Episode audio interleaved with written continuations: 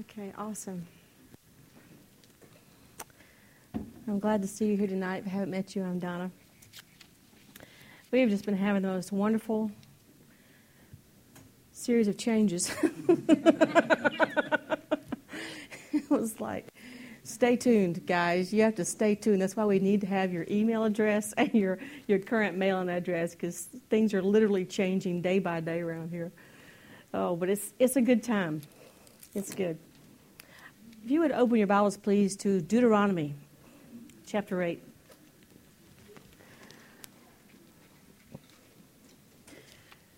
We're going to look at this passage in the Old Testament. You know, the Bible teaches us that these things were written for our instruction.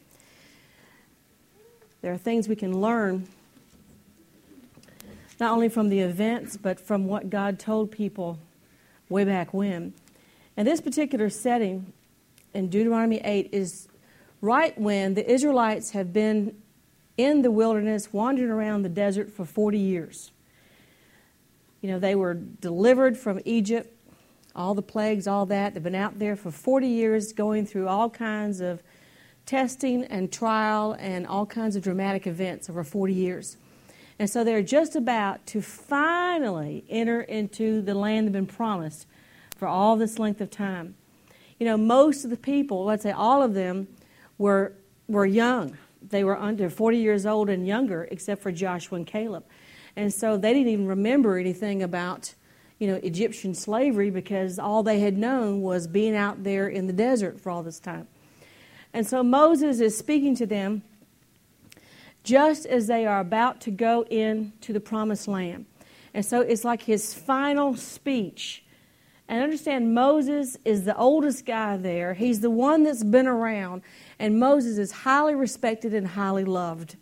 And so everyone has looked to Moses. These guys, all their lives for 40 years, it's been Moses. He's been the chief leader, whatever he says is supposed to go, and that sort of thing. And so he is speaking to them. It's a very important message that is given right before they go into the promised land. You know, it's really interesting if you do a study of the scripture about the last speeches that were given. You know, the last words of Jesus before he went to the cross, the last words of Moses. There, you know, you think about it, if you know this is the last time you're going to speak to these people, you're going to have, you're going to let them have everything you got, aren't you? Because you know it's your last chance. You don't want them to forget what you're going to say. So we're going to start looking at Deuteronomy 8, verse 1. Moses is talking. All the commandments that I am commanding you today, you shall be careful to do that you may live and multiply and go in and possess the land which the Lord, which the Lord swore to give to your forefathers. You shall remember all the way which the Lord your God has led you in the wilderness these forty years, that he might humble you, testing you, to know what was in your heart, whether you would keep his commandments or not.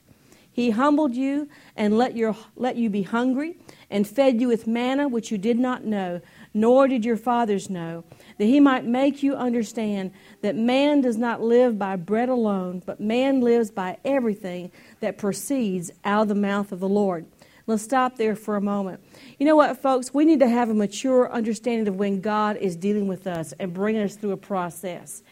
God says right here, I mean, the Lord is saying that He deliberately took 40 years that he might humble them, that he might teach them some things. He deliberately let them go hungry to bring them into a place of giving them manna. You know what, folks? We need to be like Moses. The Bible says that Israel knew his acts, but Moses knew his ways. And you and I need to mature in a relationship with God where we don't just know Him for what He has done for us or done for under, other people, but we begin to understand the workings of God and why He does things a given way. Otherwise, what's going to happen is you're going to get offended, you're going to get your nose out of jointed, and some people walk don't walk with God anymore because they don't understand what God was after. But God had a purpose in 40 years of humbling people and letting them go hungry. Selah. Some of y'all have had some prophetic words that you have been wondering, why in the world has this thing not happened? And God is deliberately teaching you patience, teaching you faith, teaching you perseverance, teaching you to overcome.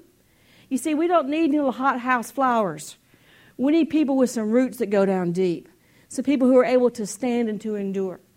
It also says he fed them something they didn't even know what it was. The word manna means, what's that? That's what it means. Because they said, you're supposed to eat that. What's that? So we called it, give me some of that what's it's for dinner. And so, what's it? What's that? I have some what's it's, thank you. Now, understand, they had this stuff every day.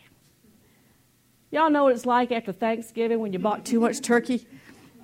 And what happens? We have turkey cacciatore, we mm-hmm. have turkey wings, we have turkey pizza, turkey sandwich, turkey salad, turkey surprise, turkey mm-hmm. whatever, right? What happens after a while? Don't you get a little tired of turkey after a little while, all right? The Israelites got a little tired of the same old, same old. Here we go. What's for breakfast? Manna. What's for lunch? Manna. What's for dinner? Let me guess. Manna. What's for dessert? Manna. Some of you may remember singer Keith Green years ago. He did a song about this for going back to Egypt. And one of the things he talked about was manna burgers, you know, trying to come up with creative ways to cook manna. And this to a people who came out missing watermelons, onions, all that kind of good spicy food, you know, all those rich flavors. And here they are with manna. Manna was plain, it was monotonous, but it was nutritious. Hmm. How many of you have had spaghetti more than one time in your life? Have you had steak more than one time in your life? Right? Do you know there are things that are good and healthy for you to eat more than one time? You know, there's a crop of Christians from time. Somebody told me this last week. Well, why should I go to church? I've heard it all. Well, first of all, that's a wrong attitude because you hadn't heard it all. And second of all, just because you heard it one time doesn't mean you're living it. For somebody who says, I've heard all, then how come you're not more like Jesus? I know people that think they know the Bible, but they don't act like Jesus. That means the Word has not yet been made flesh, folks. When the Word is made flesh, you will look like, behave like Jesus. So, so we've got one year, two years, three years of the same food. You know that God tested them by not giving them any variety? Are you listening? Sometimes God deliberately gives you the same food over and over and over again to make you grow up and to make it flesh fleshed out into your life. You know? That's just something that I thought I'd toss in because it was brought up to me last week. So, but he says, He fed you with manna, He humbled you, let you be hungry, fed you with manna, not necessarily what you wanted to eat. You know, I don't think if you got really hungry that you wake up and go, well, I'd really love some manna right now. How many of y'all ever fasted and really wanted some manna? You know what happens when I fast? I want tacos. I always, fa- I always want tacos if I ever fast, you know. So I never once have just fasted, you know, and wanted just get me some manna. He says, Why did he do this? That he might make you understand that man does not live by bread alone, but by what God chooses to provide. Every word that comes out of his mouth. There are sometimes God deliberately has put you in a season where He has chosen things for you that are good for you. They are nutritious, they'll grow you up, but it's not necessarily the fanciest thing ever. It's not necessarily the best thing that you thought you were going to be getting. Let's move along to verse 4. Your clothing did not wear out on you, nor did your foot swell these 40 years. Thus you are to know in your heart that the Lord your God was disciplining you just as a man disciplines his son. Therefore you shall keep the commandments of the Lord your God, to walk in his way, his ways, and to fear him. For the Lord your God is bringing you into a good land, hallelujah, a land of brooks of water, of fountains and springs, flowing forth in valleys and hills, a land of wheat, and they're going, what's that? And barley, what's that? And vines and fig trees and pomegranates, pomegranates, what's that? All we know is manna. You know that God will prophesy and promise things to you that seem too good to be true and things you don't even know what they are. But He says, It's going to be good. You're going to like it. Okay, but all I know is manna. All I know is same old, same old. All I know is dull, boring, monotonous. Nothing's getting any better. And God says, Hang in. I'm bringing you into something wonderful. A land of olive oil and honey. Verse 9. A land where you will eat food without scarcity, in which you will not lack anything. A land whose stones are iron, and out of whose hills you can dig copper. When you have eaten and are satisfied, you shall bless the Lord your God for the good land which he has given you. Folks, we need to bless the Lord on every occasion. You know, every occasion. For one thing, I'm thankful we haven't been eating anything but manna for 40 years. I thank God for tacos. All right? But, but seriously, bless the Lord for his goodness on every occasion. Moses is reminding people when you are coming into your blessing, when you are receiving the very things God has promised you, don't forget to give thanks. Don't forget to bless the one who's made it all possible for you. This is an important message because you know what? Moses knows how people are. He's dealt with this crowd for 40 years. He's watched them, you know, be very fickle in their allegiance to the Lord. And so he says, when you are coming into these good things, remember it's the Lord that brought you. Give thanks and bless him for everything that he has given to you. Verse 11 Beware that you do not forget the Lord your God by not keeping his commandments and his ordinances and his statutes, what I am commanding you today. Otherwise, when you have eaten and are satisfied, and have built good houses and lived in them, and when your herds and your flocks multiply, and your silver and gold multiply, and all that you have multiplies, then your heart will become proud and you will forget the Lord your God who brought you out from the land of Egypt, out of the house of slavery. You know, you read that and you think, well, I wouldn't do that. I wouldn't do that. But you know what? The, the pattern is human nature is that in times of abundance, people forget God as long as they're having to believe God for every paycheck, believe God to get the rent paid, believe God to have groceries on the table, man, their devotions are intense and strong. They're in church every time the doors are open. But once money comes in, things up a little bit, human nature, people tend to get slack and lazy and they tend to forget where their goodness has come from.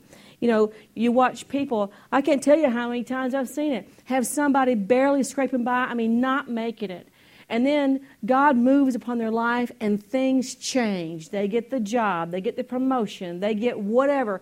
Their inheritance comes through, anything that happens to bless them. And then all of a sudden they quit coming to church. They quit their devotions, they quit volunteering, they quit. It was like you, you stopped doing the things that got you to the provision. You know, we've seen it over and over again. It's like, guys, we need to continue even much more doing the things that we were doing before their provision came in. You know, when people have no pressing needs, sometimes they get fat and sassy. You know, well, you know, it doesn't matter. My needs are met. I'm good. Why bother? You know, it's like I've had people say, well, you know, why should I go to church? You know, my needs are met. Well, selfish person, there are other people whose needs need to be met. You know, how about showing up for somebody else? How about doing so because God commands it? How about that? You know, not just because it's all about me. You know what? As Tracy was talking to other word, um, earlier, we're in a society that, and the culture is pushing on us this thing about me, me, me, me. It's all about you, you, you, and that is so not the kingdom of God. The kingdom of God is just all about everybody else.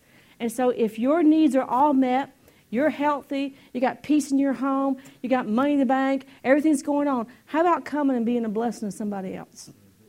How about coming and encouraging somebody else who's hanging by a thread this week? Even if you don't have to know what's going on. What about your spiritual gifts God's put on the inside of you? Ah, that's all right. Don will prophesy. Hello. I trained a lot more people than me. You know, you don't leave your gifts at home, right? You bring them and say, This is part of being a child of God, right? But so many times, if people don't have a pressing need, they become insensitive to everybody else around them and they become ungrateful. You know, the Bible says in the last days, people will be ungrateful. You know what, folks? We need to remember the hungry years. Remember how God was faithful. You know, there were times that God told the Israelites to make a memorial, build a memorial of stones, so that when your children come by later and ask, and you can say, This is the place where God came through for us. This is the place where we met the enemy, but God gave us victory. Folks, there are places in our lives that you and I need to point back to and say, I almost died, but God delivered me. My kid, you know, almost ran, you know, wound up in jail, but God delivered them. I had this disaster, but God came through. Or God preserved my family when everything else around us was falling apart. We need to look back on our lives and say, there were times when I was being humbled by the Lord, I was being taught disciplined, and maybe I was a little hungry from time to time, and things didn't go the way I expected, but I did learn that God was faithful. All of us need to have the testimony of our own lives. So we can look at you now and say, okay, maybe today everything is absolutely wonderful in your life, but do you remember when it wasn't and when God was still faithful? Amen? You know, I, there was a song years ago, a guy was singing about, I miss the hungry years.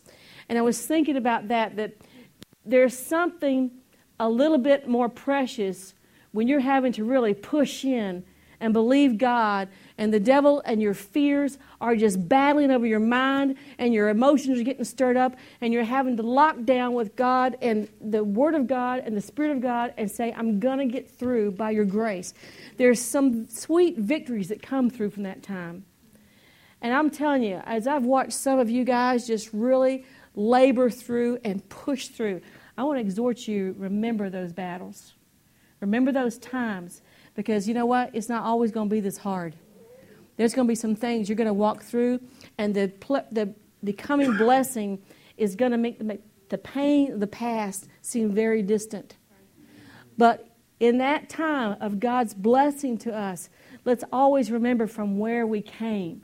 Let's remember how it used to be. You know, there was a time that Saul got the big head. Y'all remember King Saul? He got the great big head. And what did Samuel tell him? He said, It was different when you were small in your own eyes, before you were the hot shot. Folks, you got to have a humble attitude that remembers before. See, and we joke and we tease each other. We say, See, I knew you when you weren't a millionaire. You see, I knew you when. And we joke and we tease about that stuff, but the truth is, we really do.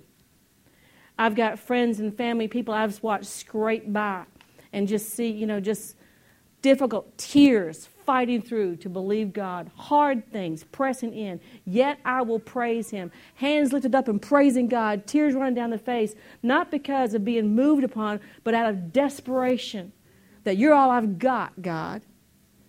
I remember those things. You know what? And God has been faithful through every season. And so when we come into the present season of blessing, let's remember where we came from. Amen. Let's look at verse 15. It says, He led you through the great and terrible wilderness with its fiery serpents and scorpions and thirsty ground where there was no water. He brought water for you out of the rock of flint. In the wilderness, he fed you manna, which your fathers did not know that he might humble you and that he might test you to do good for you in the end. Otherwise, you might say in your heart, My power and the strength of my hand made me this wealth. You know, folks, I can testify to you that God has been faithful, that He has been faithful. The Bible says, I've never seen the righteous forsaken, nor their seed out begging bread. And there have been some times, you know, we didn't get paid. But you know what? God brought provision anyway. I've watched it over and over again to where it's almost like, well, it's okay because God's faithful. It's going to be, it's going to be taken care of. And sometimes not always the way that you want, the way that you like. Most of y'all know me. I like things done last week. Um, you know, patience is something that I have definitely grown in a lot over the years. I've been walking with God, and especially this past several months. My patience has been stretched like it probably never has been in my whole life. You know, but the Bible says, let patience have its perfect work, right? That you may be entire, wanting nothing. So I have deliberately, on purpose, conscientiously practiced patience so that I had the perfect work and wind up not wanting anything. That's good. You know, you can choose to be patient. I mean, you have to choose. Let's face it, you have to choose. Anybody can be impatient, right? You have to choose to be patient. It doesn't mean you feel like being patient. It means you back up, take a deep breath, and says, "Okay, God's at work. We're not going to get aggravated about it, right? We're just going to press in, believe God. It's going to be okay." All right. Verse 18. But you shall remember the Lord your God, for it is He who has given you power to make wealth, that He may confirm His covenant, which He swore to your fathers, as it is this day. Moses makes such a point of the necessity of remembering in connection with the, con- the covenant. The covenant is the word for contract. There's a contract that God has made with his people. And it all, not only says his people, but he made it with his fathers. That means the ancestors. God cut a, com- a covenant, a contract with their ancestors, but because the way covenant works, it's generational. So therefore, because of the promise he made to their forefathers, he's going to come do right by them. That's pretty good, right? But he says you need to remember God's doing this not because you guys are so wonderful, but because he made a covenant. When God makes a promise, he doesn't back off. You see? And so when God says there are things that God does in your life and my life, not because we earn it, not because we deserve it, but simply because of covenant. Come on, did anybody deserve to get their sins forgiven? Of course not. Why are our sins forgiven? The covenant that we have in Jesus Christ, ratified by the blood, right? So Moses says over and over, you need to remember you need to remember, you guys have a connection. Remember, it's the Lord who gives you the power to get wealth. He's talking to a bunch of people out there in the desert who've eaten nothing but manna for 40 years. What do they know about getting wealth? They've been out there kind of isolated for all this time. He says, But you are about to walk into your blessing. The very thing that's been prophesied, the very thing that's been decreed, you are just about to step into it and understand God has given you the power to get wealth. When you walk into the promised land, you'll no longer be vagabonds, but you'll be people who are inheriting the promised land, and that means all the wealth of the land with it. Folks, you're about to walk into your promised land. You're about to enter into the very things God has prophesied and decreed. So, therefore, remember, God is the one giving you the power to get wealth. And the reason is not because you're such a hot shot, the reason is because of His covenant. Yes. Amen? So, therefore, that's a position of humility. Why should God do this for us? I don't know about you, but my mind has been tilting the last few months. Tilt, tilt the question keeps coming up in my mind who am I? Who am I? Tilt, tilt, tilt. Guess what? It ain't about who I am, it's about His choice. It's about election, something that completely humbles me. Because this is not something that you and I earn or deserve, it's His choice. God has decided to make us prosperous. I'm actually glad about that. How about you? How many of you think we could learn something from this passage here tonight? Because just as Moses told the people, you need to remember God because you're about to enter into something, I'm telling you, you need to remember God because you're about to enter into something. All right. Why do we have a covenant with the Lord? We have, an, we have an, a covenant, right? We have an agreement with God. God has determined to deal with us based upon the virtue and the blood of Jesus Christ. He doesn't deal with us according to what we deserve, but according to the covenant. The Bible says we have a better covenant than that that Abraham had, which was pretty good. All right? So, why do we have a covenant with the Lord? Personal salvation is the very tip of the iceberg. That's just the small portion of it. That's just the beginning. Personal salvation. That's what most people think. It comes to your mind. Why do I have a covenant with God? So I don't have to go to hell. So I can be born again. So I can, you know, go to heaven. That is the very tip of the iceberg, the beginning. God's covenant is to be confirmed and established in the earth, not in heaven. It's to be established in the earth. So God has a agreement, a contractual agreement with us because he wants to establish something in the heaven, in, in the earth. Quit trying to get to heaven. We need you here. Everybody who wants to be raptured out of here, might as well go ahead and die because you're taking up space. We need, was, people quit having an escapist mentality. You know what? The earth desperately needs people who love God in the earth. The earth desperately needs people who are salt and light to teach them and to be a, to be a channel of blessing for the Lord. The earth needs priests like you and me. Who's going to pray for those folks if we don't? Oh, I know. Your, your mother in law, your lousy boss, your next door neighbor. Who's going to pray for them if we don't? What hope do they have if we're not here? Come on, right? Some aren't you grateful to somebody else because their prayer, their witness spoke to your life and brought transformation, right? You don't need to get out of here. You need to stay here and influence and be a priest unto God. The covenant is to be established in the earth, is to be a light to unbelievers and to be a positive influence on the culture. Not just to pray, but also to make them jealous, to make them envious. Well, yeah. Well, you know what? Have you given them anything to be jealous about? What's your life like? Is anybody envious of you? Well, they should be. We got the we got covenant with Almighty God, right? Come on, if a pagan comes up to you tomorrow and says, Why should I quit serving these gods and start serving yours? Have you got any evidence in your life that life is better with Jesus? All right? That's what needs to happen. Salt and light having an influence, right? So our covenant is to be established in the earth. Why should God prosper his people? He says he's going to prosper us to establish his covenant, all right? So, why do you need to be prosperous in the earth? So you can drive a better car, live in a better, ne- better neighborhood, send your kids to better schools, right? Why should God prosper you? I mean, they got all that prosperity in heaven. Are y'all getting this? Streets are paved with gold in heaven. They use a pearl for a door in heaven. They got prosperity in heaven. God doesn't need to establish prosperity with us in heaven. God needs to establish prosperity with us here on the earth. So, why should God do that? Folks, you and I have got to have a much bigger picture about why God prospers us. Most people, all they can think about is, I need a better car and a better place to live. How many of you think that's true? Isn't that the first thing most people think, right? I got to pay off my bills. I'm going to live in a better house and drive me a nice car, right? What about after that?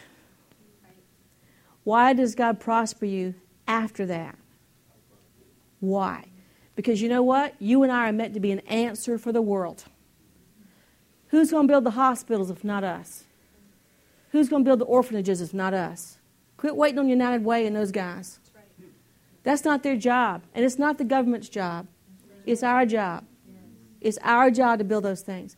Our job is to take our prosperity and to meet people's needs, whether it's spiritual needs, and yes, that means counselors, building churches, uh, preaching the Word of God, spiritual needs, cast out devils, whatever they need. Use our prosperity to meet their spiritual needs. How about using our prosperity to meet their physical needs? How about feeding some hungry folks? How about putting some kids in a warm bed at night? All right? How about people's social needs? How many of you met some people that need some social needs? right? There are some people they are antisocial. They have been broken, they don't know how to relate, and they're hurting inside.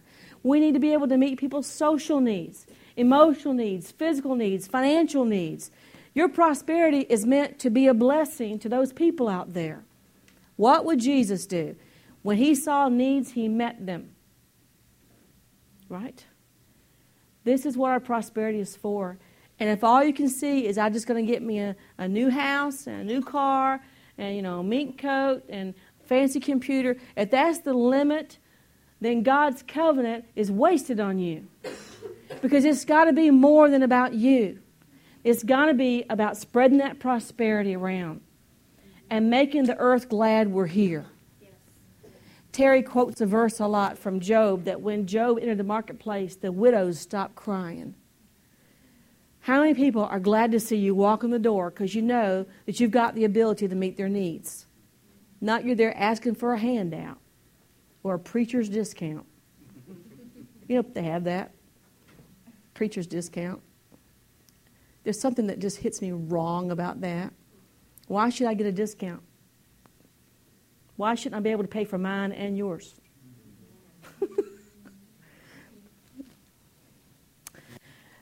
Once your immediate needs are met, your greater purpose needs to come into view. Why are you still on the earth? How come God's not taking you to heaven? Because we're intended to be a blessing to somebody else, right? The, Moses says here in verse 18, But you shall remember the Lord your God. What does it mean to remember? According to Scripture, the word remember is zakar, Z A K A R. It is more than recall, it is to retain in thought so as to tell someone who can take action. It's an intentional retaining in thought so as to not forget or neglect. Remember is not like, oops, I forgot, now I remember. No, this is on purpose, intentional. I will not forget that. How many of you ever decided there's some things you're never going to forget? You know, your wife's birthday is one. You know, you're never going to forget that again, right? Why? You make an intentional decision. There are things I will remember. And so, what if you have chosen to deliberately remember something? What are you doing? You're keeping that before your eyes. You're keeping it there. You maybe write, write yourself post-it notes and stick them on the wall because you're like, I don't want to forget that. So when it says to remember the Lord your God, this is not like, whoops, forgot. Oh, now remember. No, this is, I will not let myself forget. I will remind myself. I'll put myself in remembrance. I will bless the Lord, O my soul, and forget not his blessings. I'll deliberately, on purpose, rehearse and recite the Lord's blessings. That's what we're talking about. It is very intentional and deliberate. All right. To remember, if we are going to intentionally and deliberately remember the Lord, then that means an attitude of humility. An attitude of humility is to recognize it's the Lord's idea to prosper and bless us. It's His idea, right? It is the Lord's uh, power and His goodness to prosper us. We're recognizing this is not something we do by our own hands, by our own smarts, by our own hard work. You know, I've known people that worked very, very hard and are not prosperous. I've known people really, really smart and are not prosperous, right? But we understand that our prosperity comes from the Lord. And it's because it's His idea, His goodness, and His power. That is a position of humility. Because we are not such a thing as self made men and women. We're not just people who say, Well, I got it because I got my, you know, my MBA and my business contacts and this and that. That's not what it's about. You know, it's about if God doesn't prosper you, you don't prosper. If God doesn't add His blessing, all your hard work is for nothing. Right? The Bible says that unless the Lord build the house, they that, that labor they labor in vain that try to build it, right? So we want God's blessing, and so that takes us to a position of humility. So we can remember the Lord with humility. This is not what my hands have done. This is what your hands have done, oh God. To remember the Lord is also to have an attitude of honor. Honor is a term that is used to express appreciation for what other people have done in your life. Not only for what the Lord has done, but the people that God has brought into your life. For example, these guys would not have made it out of Egypt without Moses, right? I mean, they had to have Moses and they had to have Joshua and Caleb, or they wouldn't have gotten there. So, honoring the Lord means also honoring the men and women that God has brought into your life to bring you to your wealthy place. You know, we can't be like the people who, you know, once they got into the wealthy place, they forgot their mother. They forgot their pastor. They forgot the one that introduced them. You know, we got to be people that honor those who have brought us there. And what happens a lot of times is that a newer generation or a younger generation many times look with disdain on the older generation on the path they have carved before. But do you understand that we would not be here today if it had not been for those generations? You know, some of us came out of mainline denominations that do not walk in present truth today. But we don't cut them down and criticize them. They walked in what they knew. If it had not been for the foundation that they had laid for us, what would we have today? Right? I'm thankful for my Baptist background. It put a strong foundation on the inside of me. All right? They gave me the best they had. That's where they were. I got that. I say thank you very much, and I took it and went on with what else God had for me. All right? Honor is recognizing other people what they have done.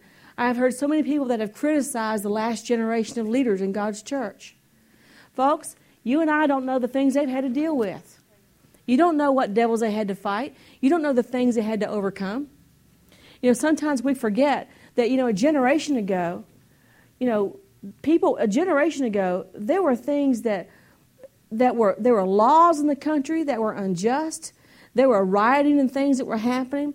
There was all kind. You know, a hundred. You know, hundred years ago, you couldn't have had a racially mixed congregation, not without having a lynch mob out the door somewhere. How are glad for men and women who stood up for what was right? All right, that we don't have to mess with that kind of stuff. You know that uh, a couple hundred years ago, if you spoke in tongue, they actually tarred and feathered you and ran you out of town. That's not a pleasant evening, right? You know, 500 years ago, they would torture you if you believed in baptism in water. There are people who are tortured, had their tongues cut out for believing in baptism in water. You know what? We don't criticize them because they came short in other areas. Instead, we are thankful for the things they did pioneer for us. Amen? And I'm thankful for all the mothers and fathers of the faith that we have had that have allowed us to stand upon their shoulders that we could walk in the places that we're walking in right now. So we honor them. All right? To, to remember the Lord is also to have an attitude of gratitude. An attitude of gratitude. And that means taking time to express it. Do you remember the story of the 10 lepers that Jesus healed? He healed 10, but only one came back to say thank you. It's amazing to me how many people forget to say thank you these days. If we are remembering the Lord, then we are also going to cultivate an attitude of thankfulness to Him. Thank God for His mercies are new every morning, and thankful for everything that has come into our lives, right? Thank God that we're able to sit here and not worried about getting tarred and feathered tonight. Amen. Thank God you got a warm place to, to sleep tonight. Hallelujah. Gratitude, taking time to express it. To remember is also to have an attitude of stewardship. Stewardship is when we understand that everything in the earth belongs to the Lord. The Bible says the earth is the Lord's and the fullness thereof. Isn't that right? So you and I have been granted a stewardship that we get to maneuver and handle some of it. But the truth is, there's nothing of it belongs to us. Even what you think is yours is not yours. Your children aren't even yours. They're lent to you from the Lord. You borrow them for a while. You get to have them for a little while. All right? Stewardship. Understand that we have been entrusted with treasure. An attitude of stewardship is also going to wind up affecting how you spend your money. Okay?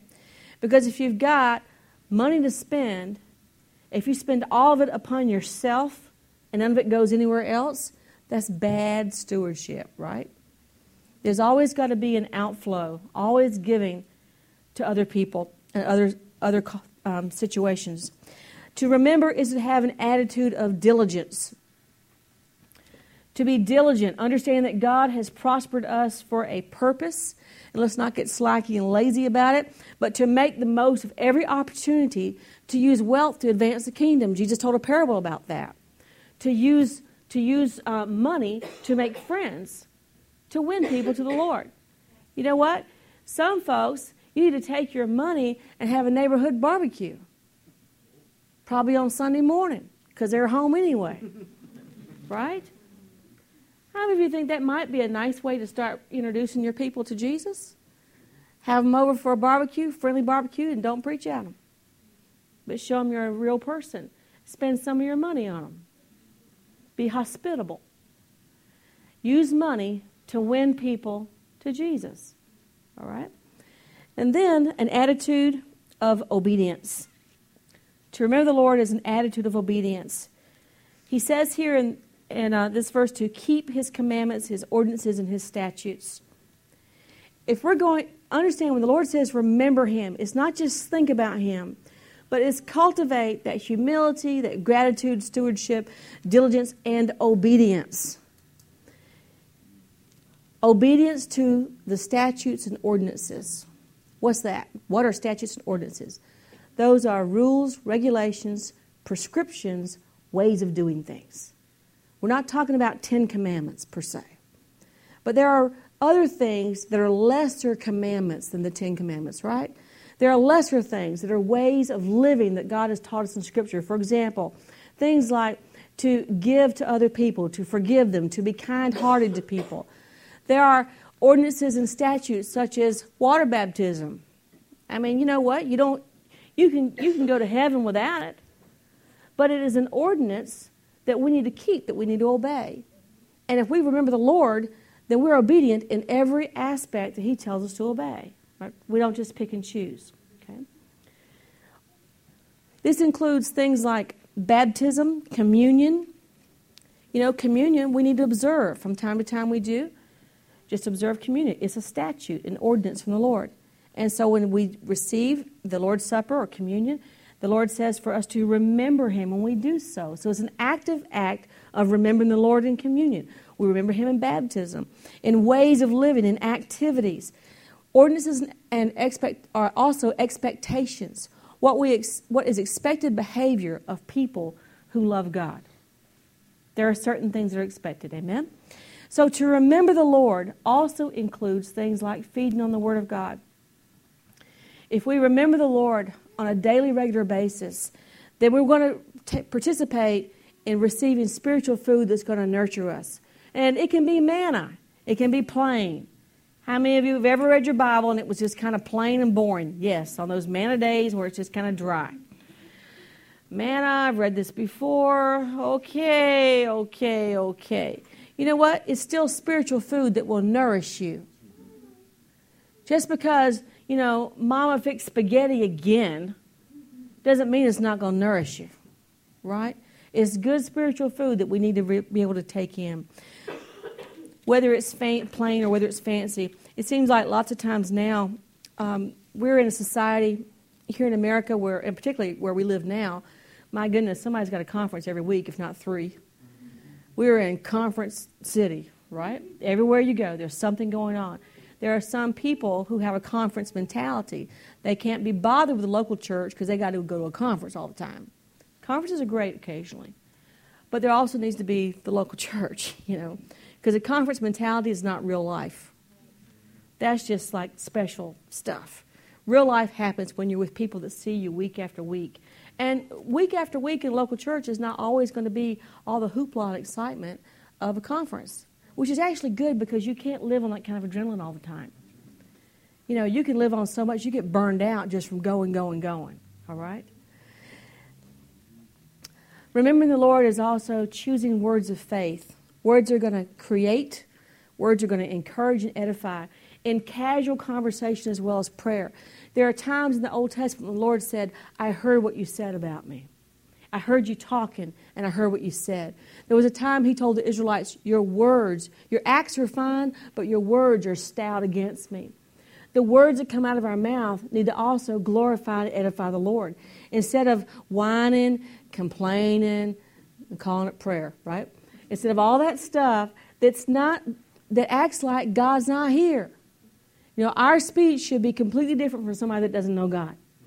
Because we have hope and they don't. And that when we remember the Lord in our speech, it glorifies him and edifies other people. Remember the Lord also, now here's a big one keeping the Sabbath. Do you know that other religions, other faiths don't have a Sabbath? But Judaism and Christianity have a Sabbath. And this is one to where when you get busy in life, you need to make sure that you keep a Sabbath. And let me tell you, there's two reasons. One is because you absolutely need it. Your physical body, your mental body needs it. You will break down if you don't have a Sabbath because you need a break. All right? And second reason is because God commanded it. I've known pastors that don't take a Sabbath, church workers don't take a Sabbath, Business owners don't take a Sabbath. I'm telling you, you're in violation of God's law. And you need to remember the Lord. You remember Him because the Sabbath is something He commands. Jen was reading to me a scripture from Deuteronomy not too long ago, which really s- struck me. when the God had commanded the Sabbath, do you remember the reference? When God commanded the Sabbath, He said, also, remember the Sabbath in times of plowing and in harvest. If you're a farmer, when are your busiest times of year? Plowing and harvest. How many of y'all know anything about farming and when the crop's ready, you don't have time to waste. You got to get that thing out of the field because if you leave it in the field too long, what's going to happen? It's going to go bad. It's going to rot, right? You got to get it out of the field. God, who created agricultural cycles, says, You will take a Sabbath in plowing and in harvest. So, for everybody who's too busy to take a day off, the Word of God is against you here, okay? All right? And I have known people that have said, I can't afford to take that much time off. My business will fail, the church will fail, this will happen, that will happen. But you know what? If you honored the Lord with your Sabbath, if you say, God, I am remembering you, you know how busy I am, you know what I got to do, but I am remembering you, and I'm going to keep this Sabbath. I think God's going to honor His word to you. How do you keep a Sabbath? The Sabbath was you don't do the work you usually do. That's what a Sabbath is. It's a day of rest and relaxation. So you sort out all the details of how that works. But I have told some of our folks here who have gotten extremely busy here re- recently, I said, you fight for your Sabbath. You fight for it. Well, I ain't got time to take one. Look, if you don't take one, God's not going to bless what you're doing. And not only that, but you're going to be too fried to do anything. It's the truth. You can get too fried. Pastors, what do pastors do? For most pastors, not me, but most pastors, Sunday's a work day. So they have to find another day. And if your business or your job requires you that Sunday is a work day, then in my humble opinion, not according to thus saith God, but I just say, pick you another day. You know, some people are real strict on that. It has to be the Sabbath. You know, well, if you're going to do that, that means Saturday, not Sunday anyway. So it depends on how you want to fight over it. Did you find it? Exodus 34 21. Exodus 34 21 is that reference, even in plowing and harvest. And you know what? If you're dealing with Christians in the workplace or whatever, and they want to fuss at you, you can quote them the scripture. I'm just going to remember the Lord because God's the one causing me to prosper and be blessed anyway. All right? You know what? And the Sabbath, Jesus said the Sabbath was made for man, not man for the Sabbath. That means it's a joy for you. It's God giving you a day off. That's a blessing. Days off are good. All right? Okay. All right. Keeping the Sabbath, a day of rest and relaxation. We also remember the Lord by regular attendance when believers are called to worship. You know, when we come in to worship the Lord together, this is not about any individual. This is about us as a people worshiping God, hearing what God has to say, and ministering to one another. It's an unselfish thing to go to church. I know a lot of times you go to church because I'm so hurting, tired, hungry, dry, drained, whatever, and I need to get filled up. I mean, we've all done that. But you know what? A lot of times you're good. You're good. But we're meeting together with other people out of remembering the Lord who called us together. Also, remember the Lord means tithing. He says you remember Him with the tithe, the first 10% of your increase. It recognizes that, thank God, you got a job. Thank God you can tithe, right? Some money came in, so now you can tithe. You know, it's so funny when people don't have a job. Then they're just, some people are like, I don't have a job. Boy, I wish I had a job, any job, because I just want to give the church. They get a job. God bless them and prosper. Next, next thing you know, they're making a lot of money. That's too much money to give to church. I can't give them that much. Well, God can fix that.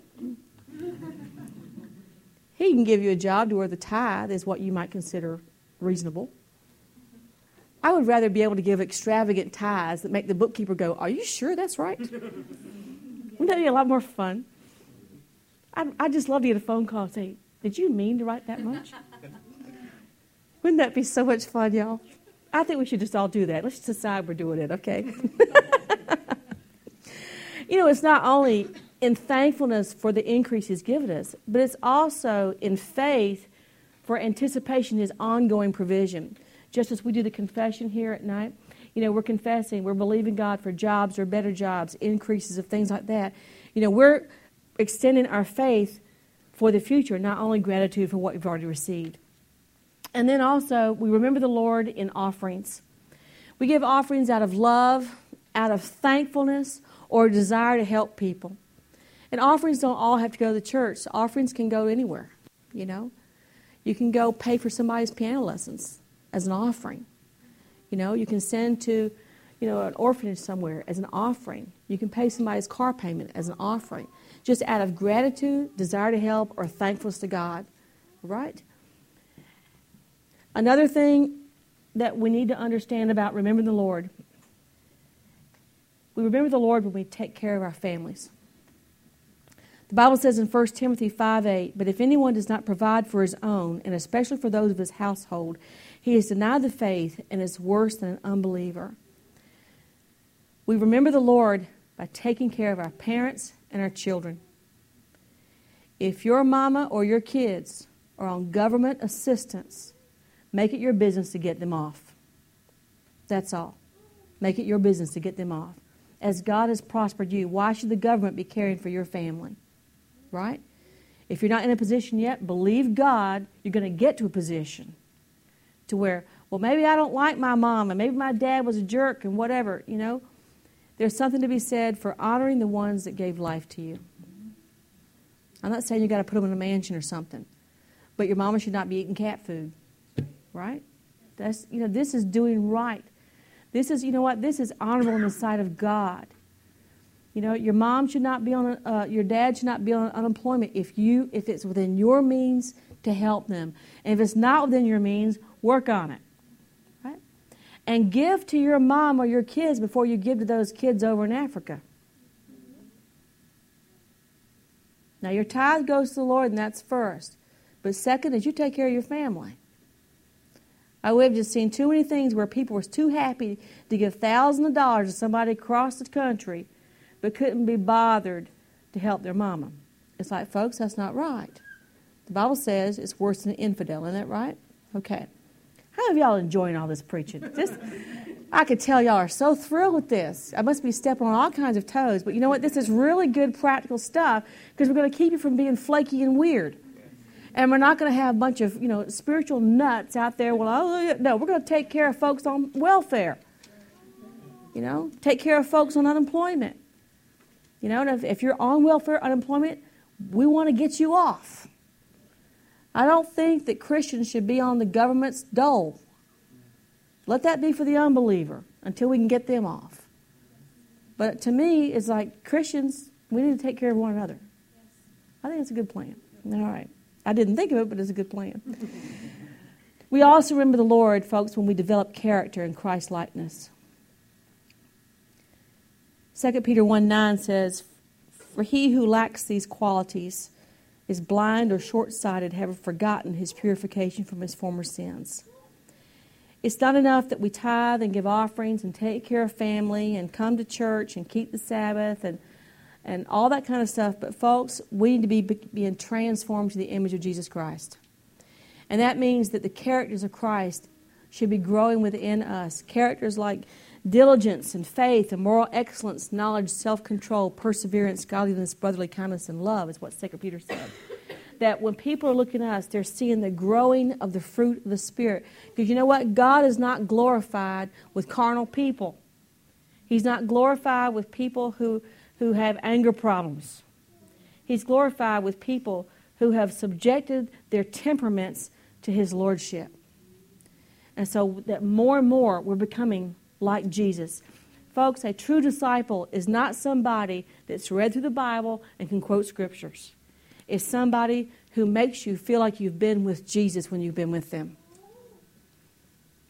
There are people who can quote Bible verses, but they are just as mean as a snake. Right? There are people that I've known that haven't known a whole lot of verses, couldn't quote them real, you know, real clearly, but they loved the Lord and they allowed the Lord to work on their character. And when you were with them, you felt like you'd been with Him, or at least in the presence of an angel. Ever been around people that just make you want to pray? They don't say anything, but they just feel like you just need to go pray when you're with them. You just need to go worship the Lord when you're with them. Yeah. We're, when we want to, as the Bible says, exude the fragrance of Christ. If you can quote verses, great. But is it the Word made flesh? Amen. I think it's time to remember the Lord. You know what? The Lord is bringing us as He's brought the children of Israel into a place of provision and prosperity. There are so many of us this year and next, we're going to begin to walk in our prophecies, things that we've been hearing for a long time. And, folks, I want us to take a few minutes tonight and remember the Lord. Let's take a few moments. Let's just think about all the things that God has promised. What has He promised you in the Scripture or promised you prophetically? Or what dreams have you had? Or what has He breathed into your, your heart? What, what things by his own choice.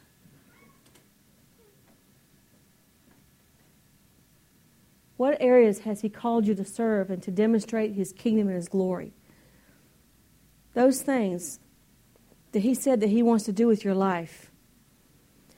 And even if you're you're not in a position where you really know what that is, I'm here to tell you you have a destiny in God that's greater than what you thought it was that God has a plan and intent for your life that, that supersedes what you originally thought was going to happen.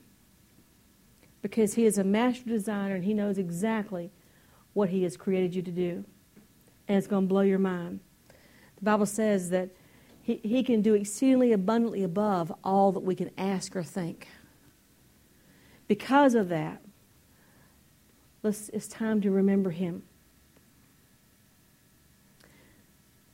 You're a chosen race, a royal priesthood, a holy nation, a people for God's own possession, so that you may proclaim the excellencies of Him who has called you out of darkness into His marvelous light.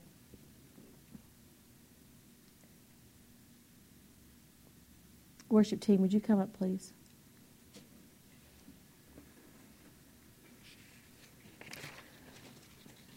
Father God, we have a covenant with you for your purposes, that you may confirm it in the earth. Lord, you have promised to grant us influence and favor, to prosper us, to give us wisdom. All things, yes, we'll, we'll initially receive the benefit of that, but it's so that we may be salt and light in the earth. And we want to remember you, Lord, intentionally keep you in thought. Forget not your benefits. Father, as we think about the things you have promised, the vision, what you've laid out in front of us, it is humbling. And our hearts are like, who are we? Who are we that you would heal the sick with us? Who are we that you would speak through us? Who are we that you would use us to lead people to Jesus? Who are we that you would cause money to come into our hands that we might build orphanages and plant churches and feed the hungry.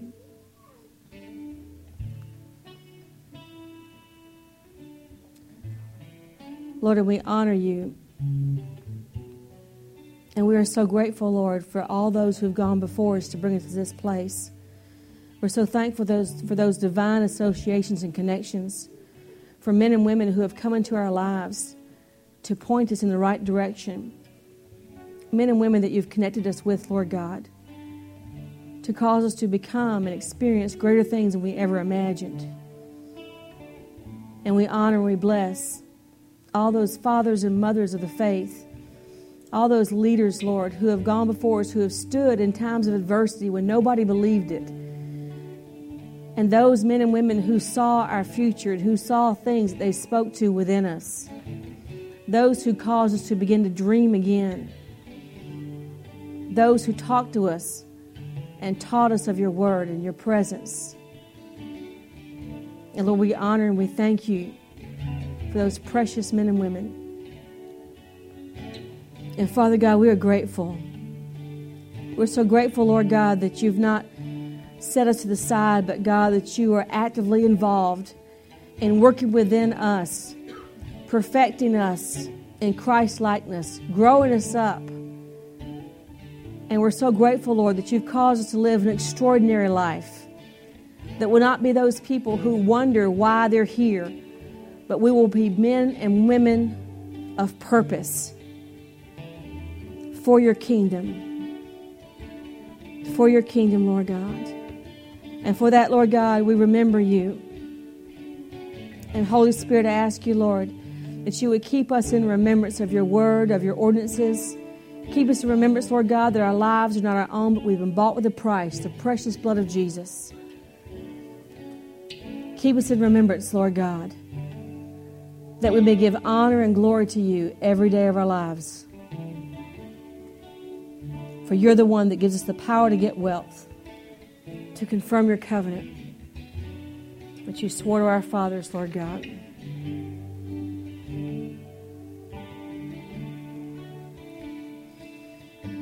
Let's stand up and let's worship the Lord for a few minutes. He has chosen something better than we could have chosen for ourselves. Choose the destiny that you have chosen for us, Lord God. Oh, we worship you, O Lord God. We remember you, Lord God, and we honor you. We worship you, O Lord. Who are we, Lord? Who are we, Lord?